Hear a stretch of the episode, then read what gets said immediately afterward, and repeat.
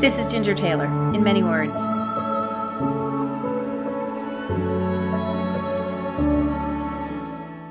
Justin Trudeau was sworn in as Canada's 23rd Prime Minister on November 4th, 2015. When I first saw the footage of his swearing in, it was weird to me. It was alien. And here's why. This is the oath of office for the presidency of the United States. I, Ronald Reagan, do solemnly swear I, Ronald Reagan, do solemnly swear that I will faithfully execute the office of President of the United States that I will faithfully execute the office of President of the United States and will, to the best of my ability, and will, to the best of my ability, preserve, protect, and defend preserve, protect, and defend the Constitution of the United States. the Constitution of the United States. So help you God. So help me God. The U.S. Constitution is a contract that serves individual Americans. The process of being sworn in as a Prime Minister of Canada requires three oaths, but it's not to their founding document, it's not to Canadian values and principles, and it's not even to Canadian citizens. Justin Trudeau swore his allegiance to the Queen. Listen. I, Justin P.J. Trudeau, do swear that I will be faithful and bear true allegiance to Her Majesty Queen Elizabeth II, Queen of Canada, her heirs and successors. So help me God. I, Justin P.J. Trudeau, do solemnly and sincerely swear that I shall be a true and faithful servant to Her Majesty Queen Elizabeth II as a member of Her Majesty's Privy Council for Canada. I will, in all things to be treated, debated, and resolved in Privy Council, faithfully, honestly, and truly declare my mind and my opinion. I shall keep secret all matters committed and revealed to me in this capacity, or that shall be secretly treated of in council. Generally, in all things, I shall do as a faithful and true servant ought to do for Her Majesty, so help me God. I, Justin P.J. Trudeau, do solemnly and sincerely promise and swear that I will truly and faithfully, and to the best of my skill and knowledge, execute the powers and trusts reposed in me as Prime Minister. So help me God. This was super weird to my American ears. I kept waiting for, like, well, where is he going to mention the Canadian people? He swears allegiance to a person, whatever her whims are of the day. She's generally considered a stable woman, but nobody should be trusted with that kind of power. But then I remembered subjects of the Queen are subjects of the Queen. They do not have their own individual separate rights. And Justin Trudeau, who has sworn allegiance to Elizabeth, does not recognize individual rights given to individuals by God. He recognizes Elizabeth's rights and her rights over him and every other Canadian. He is the creature of Her Majesty the Queen. He ultimately has to do whatever she wants him to do. And when you think about it this way, his behavior during the trucker protest makes a lot more sense. His loyalty is not to Canadian truckers or Canadian individuals, it is to Elizabeth. We talk about Western democracies and we think about Canada, Australia, and Britain as a democracy like we are a democracy, but we are very different. And while we all have these democratic structures that appoint governments, our government serves at our pleasure. But the governments of Canada, England, and Australia serve at the Queen's pleasure. And she has the power to dissolve governments. If she doesn't like how it's going, she can dissolve parliament and she can fire the prime minister and she can end whatever governmental structure that she likes and make them start over again. It's helpful to think of Canada as an old fashioned kingdom because it is. It has the trappings of US democracy, but it is not foundationally like our democracy. It's all seemingly very polite. Everybody loves the queen and they genuflect to her, and she very politely makes her wishes known. When the rubber meets the road, she gets what she wants. She is, of course, as all kings and queens, acutely aware of rebellions um, and that power can be taken away if the public gets too upset. So it's up to said king or queen to wield their power very carefully so that they are not overthrown, but they do hold the power. Now, in the United States, our individual rights given to by God that are unalienable is a part of our bone marrow. In our bones, we know I have the right to free speech. I have the right to worship the God I want. I have the right to have a gun. I have the right to defend myself. I have the right not to be arrested when I didn't commit a crime. I have the right. I know my rights. This is who we are. We're obnoxious internationally because we are so rights focused, because it is in our DNA. This is not true for subjects of the Queen. Brits, Aussies, Canucks have more freedoms and rights standing in the United States than they do in their own countries. None of those countries have a right to free speech that is unalienable. You can walk into the United States and say whatever you want, decry governments. You can say, let's go, Brandon, and there's no consequences. The government's not going to come in and storm your house. Well, not yet. But if something you say in New York is considered just super obnoxious, you say that same thing in York, England, and it can get you arrested. Canada only got a Bill of Rights in 1981. England doesn't have one at all. But even the Bill of Rights that Canadians got was given to them by the Queen, which means she can take it back whenever she wants. So we need to look at these two different paradigms of how power flows. In England, power flows down from the top. And in the United States, power flows up from the bottom. The monarchy and her colonies see it this way God chooses the monarch, the king or the queen. The king or the queen empowers the lords and the ministers, and the lords and the ministers then wield the power over the public. The individual is a subject of the queen and subject to the whims of the queen. The individual has no rights that the queen has not granted to her. This is completely alien to Americans. Rights are inalienable. We Americans hold these truths to be self evident that all men are created equal, that they are endowed by their Creator with certain unalienable rights, that among these are life, liberty, and the pursuit of happiness. This is a power structure that, like England's, begins with God, right? We both recognize that there is a Creator God who defines us and our value and what we are worth, and he empowers governments. But they believe God empowers the queen, and we believe God empowers the individual. In the United States, I am empowered by my God to live my life as I choose, and I have a power to create my government. I lend my individual power to my state, to my local municipalities, to my county, to my neighborhood. And then in turn, my state lends its power to the federal government. It's more helpful to think about the United States as not 50 states, but 50 small countries that have a union because we have a US Constitution and we're all familiar with that. But we all have state constitutions. So I am a citizen of the state of Maine and a citizen of the, of the United States.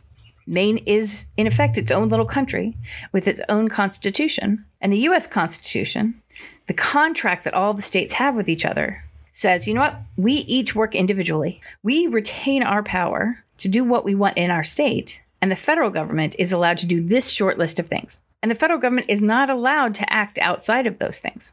One of those things is health. We have a Department of Health and Human Services, but it technically shouldn't exist. And it has no power over my life. Nobody at HHS says you can't do blank or you have to do blank. They tried to do this this year to say, well, you know what? CDC has said that during the pandemic, nobody can throw anybody out of their apartment or their house or their rental or their whatever. They don't have that power. They don't have any power. CDC makes recommendations for a reason. All they can do is recommend that the states follow this policy or that policy. And they have no enforcement power, except to say, for example, we're not going to fund your school system unless you follow our federal policies on how special needs kids should be treated. Or we have a grant for you. If you will follow this vaccine policy in your school system, we will give you money. So they either bribe or blackmail to get the states to do what they want when the states don't want to do what the feds want them to do. But they don't have the power just to tell them to do that. And they don't have the power in my life to tell me anything about what I must do medically. What they do is they bribe and they blackmail with our tax money. The rights over health policy remains in the state. The state says, well, you can't come to school unless you've gotten these vaccines. And the states can rebel against the government and say, well, you know what? We don't want that money. So we're going to do what we want. And in turn, the state constitutions limit the state's power over the individual. So, whereas the federal government says, I have the right to free speech, freedom of religion, and the right to bear arms to defend myself, my Maine state constitution says, hey, once again, rights come from the individual, from God, that I have the right to free speech and I have the right to practice my religion. And the Maine Constitution even says that my right to own a gun shall not be questioned. So my rights are redundant both at the state and the federal level. I have two sets of rights. I have two protections. I have two contracts. I have two constitutions that protect me, both of which that limit the government's power over me and say you can't go here. And in the upward flow of power, if the people are unhappy with the government in a county, in a state, at the federal level, we can throw out the government. We can collectively come together and change the Constitution. We can collectively come together in a state and get rid of a governor. California did it not too long ago. And this is all true because in our mindset, God empowers the individual, not the president. President's just a guy. And they come and go. And they cannot stop me on the street and demand anything of me the governor cannot come to my house and say, Ginger, I'm happy with how you're behaving. I don't have to talk to her if I don't want to. Pass her on the street. She's like, hey, Ginger, I need to talk to you. I can just keep walking. I'm not a subject. She serves the people. She can't even make law. Presidents can't even make law. They are only to carry out the law that is made by legislators and Congress. There's no executive orders. They're not mentioned in the Maine Constitution. She has to obey the law. She doesn't like to. She likes to be the queen of Maine. Presidents and governors are not supposed to act outside of their job description, which is in the Constitution. Kings do what they want. There are no limits on the queen except for what God limits her to do. She's not somebody who I see who is terribly respectful of God. I don't, you know, Bible has very specific uh, guidelines for how kings and queens and leaders and and ministers are supposed to behave. And I don't look at her life and see, oh yes, I paying very close attention to these, nor do I see her paying very close attention to just the regular instructions that God gives rank and file humans. So, you know, she does what she wants, and this is what kings and queens have always done. Now, clearly, she has a sense of duty that is an old world sense of duty that really doesn't exist in leadership anymore. But she will die soon and she will give up her title to somebody who is less constrained to the fierce sense of duty that she is reported to have. Do you remember Alfie Evans? There was a terminally ill child in, I think it was 2018, in England. And his parents, he was 22 months old. His parents took him to the hospital. The hospital said he's terminal and decided that they were going to take him off life support because they were assessing the resources being used and no longer thought this was a good use of resources. Parents, understandably distraught, made a plea for the child to be transferred to another hospital. An international plea went out, and Rome responded, and the United States responded and said, Hey, we've got ideas and options for this child. Bring him here. The hospital said, No, you can't take him out of the hospital. So the parents went to the court and said, Give us our child so that we can take him to Rome. I think there was even like a helicopter standing by. I mean, kind of people had moved resources in heaven and earth to get help for this baby. And the court said, no, you cannot take him out of the country. You can't even take him out of the hospital to take him home to let him die there. And additionally, they put a gag order on the parents, so they weren't even allowed to talk about it. And this is just the cruelest. I, it, it's it's an expose of the heart, right? Christ said, "What you do unto the least of these is what you've done unto me," and they would not even let these parents have the comfort of saying goodbye to their child in their own private home. And this is who England is when the rubber meets the road, when you get down to the nitty gritty, the lack of compassion and the control that they were like, we are going to exert control here, even, even in cruelty. It wouldn't have cost them a penny. And in fact, it would have cost them less. He wouldn't have had to die in the hospital. Everybody else would have picked up the cost if he went to Rome or if he went to the United States. I got into a discussion with a British barrister on Facebook about this, you know, lamenting that the fact that they don't have any rights, that when it comes down to it, the state does whatever the state wants to do. And public pressure is the only thing they can do. And then international public pressure in this instance didn't work because they just dug their heels in. Court said, you know, you have our condolences and you have our, oh, we're so sorry for you. But, you know, I just call that stuff, you know, be warm and fed. I'll do nothing to help you, but I'll fake compassion for you. It's in my power to give you hope and give him a small chance at a second chance, or even just kindness to let you privately do this at home. But no, I think that really our power over the control of healthcare and the healthcare decisions of individual Britons is what's most important here. So I got a discussion with this barrister, and I was like, you know, but you haven't don't have any rights. If you don't have rights here, you don't have any rights. And she was like, well, we do. And we got, I said, but if you don't have any rights here, what rights do you have? The queen can overrule everything. If the courts can overrule everything, they can do what they want in the end. And she said, well, that's kind of true. And she finally admitted it. And then she said, well, it works for us. And I said, well, it didn't work for Alfie. He's dead. And these parents could not even publicly talk about their grief. Their only choice left to them by the courts and the government of England was to go sit by their child's bedside and without complaint watch him die. So we should understand that we have a very different mindset here. We are the rebels, and it's quite different from the mindset that they have there. They are the subjects and they are subjugated. And they have a subjugated countenance. Part of it makes them polite, which is great. Certainly, we could use some of that but it makes them subject to abuse. I said, and power loves to abuse, right? Power corrupts, and absolute power corrupts absolutely. And when there is no check on abuse of power, power gets abused. And it gets abused over the weak because the strong don't put up with it. As we have chipped away at our rights here, for example, my Seventh Amendment right to sue a vaccine maker for hurting my son was removed. Therefore, vaccine makers have become abusive because there is no check on their abuse of power anymore. They simply purchase governments, legislators, and congressmen. So we would do well to hold on to our rights and don't fall for this stupid lie that if you say my rights, my rights, you're selfish. Yes, I am selfish in holding my rights to prevent myself and my family, my children, and my neighbors from being abused. There are times to assert rights. So, our traditional understanding of our rights and our mindset, we need to get back to it. And it comes from an interesting place. There's a big discussion on whether or not the United States was founded as a Christian nation. And I don't know, I kind of go back and forth on that. I think that some of the founders were Christians, some of them clearly weren't.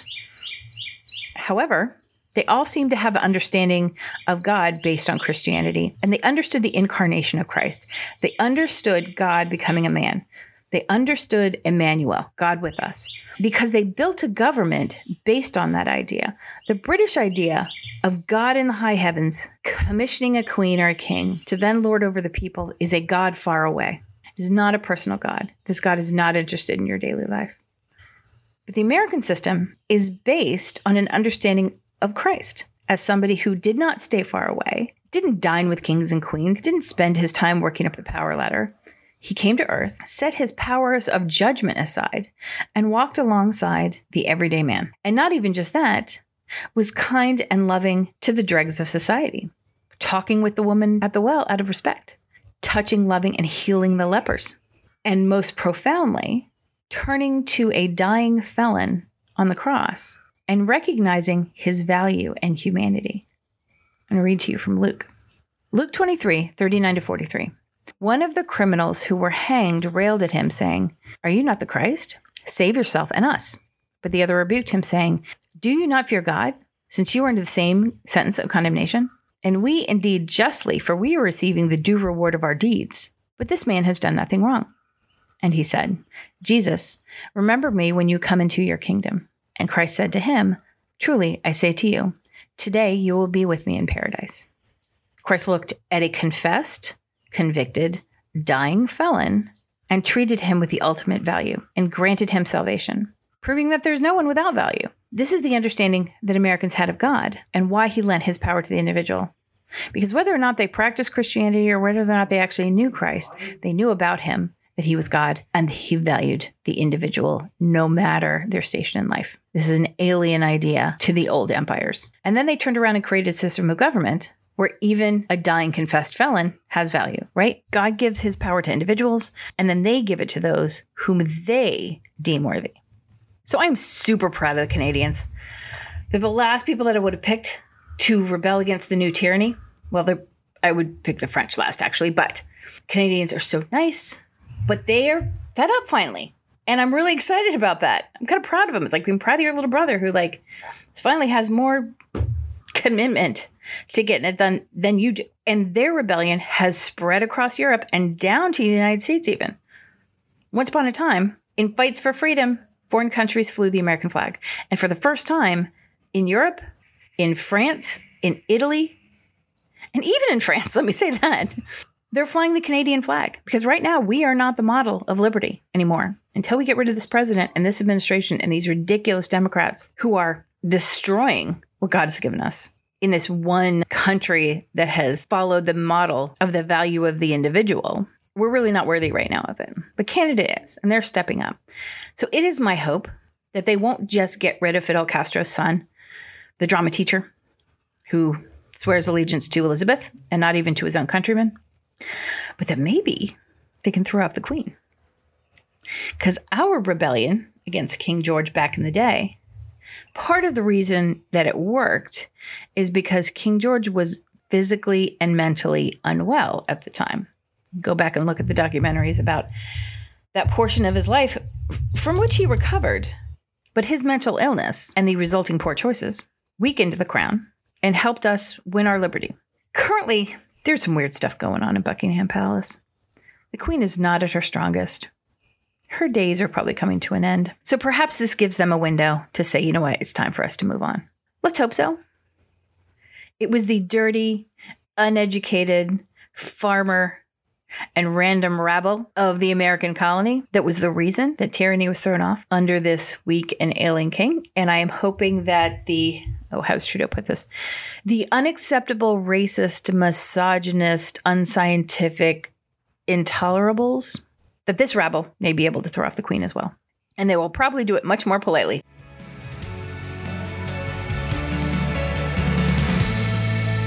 This has been Ginger Taylor, in many words.